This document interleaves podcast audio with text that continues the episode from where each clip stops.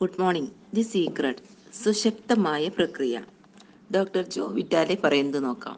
സാഹചര്യങ്ങളിൽ ഉടക്കി നിൽക്കുന്ന പോലെ തടവിലാക്കപ്പെട്ട പോലെ അല്ലെങ്കിൽ കുടുങ്ങിപ്പോയ പോലെ പലർക്കും തോന്നാറുണ്ട്. ഇപ്പോൾ നിങ്ങളുടെ സാഹചര്യം എന്തായാലും ശരി. അതൊരു തൽക്കാല യാഥാർത്ഥ്യം മാത്രമാണ്. രഹസ്യം പ്രയോഗിക്കാൻ തുടങ്ങുന്നതോടെ തൽക്കാല യാഥാർത്ഥ്യം മാറാൻ തുടങ്ങും.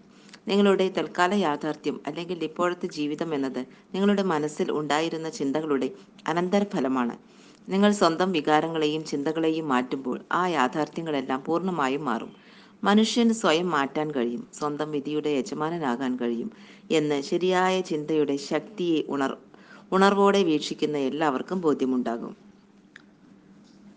മനുഷ്യന് സ്വയം മാറ്റാൻ കഴിയും സ്വന്തം വിധിയുടെ യജമാനനാകാൻ കഴിയുമെന്ന് ശരിയായ ചിന്തയുടെ ശക്തിയെ ഉണർവോടെ വീക്ഷിക്കുന്ന എല്ലാവർക്കും ബോധ്യമുണ്ടാകും. Christian D. ഡാർസൺ പറഞ്ഞ വാക്കുകളാണിവ. ലിസ നിക്കോൾസ് പറയുന്നത് നോക്കാം.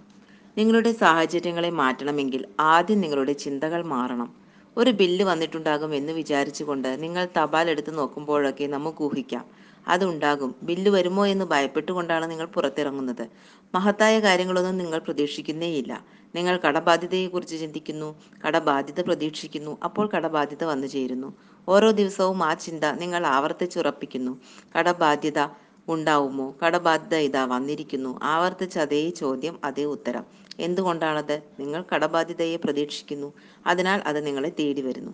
ആകർഷണ നിയമം എപ്പോഴും നിങ്ങളുടെ ചിന്തകളെ അനുസരണയോടെ നടപ്പാക്കും. നിങ്ങൾക്ക് സ്വയം ഒരു ഉപകാരം ചെയ്തുകൂടെ? ബില്ലിന് പകരം ഒരു ചെക്ക് കിട്ടുന്നതായി പ്രതീക്ഷിച്ചുകൂടെ? പരീക്ഷ എന്നത് കരുത്തേറിയ ഒരു ആകർഷണ ശക്തിയാണ്.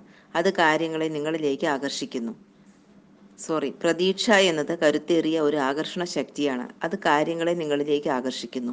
ബോ പ്രോക്ടർ പറഞ്ഞതുപോലെ മോഹം നിങ്ങളെ മോഹിച്ച വസ്തുവുമായി ബന്ധപ്പെടുത്തുന്നു. പ്രതീക്ഷ അതിനെ നിങ്ങളുടെ ജീവിതത്തിലേക്ക് കൊണ്ടുവരുന്നു. നിങ്ങൾ ആഗ്രഹിക്കുന്നതിനെ പ്രതീക്ഷിക്കുക. നിങ്ങൾ ആഗ്രഹിക്കാത്തത് പ്രതീക്ഷിക്കാതിരിക്കുക.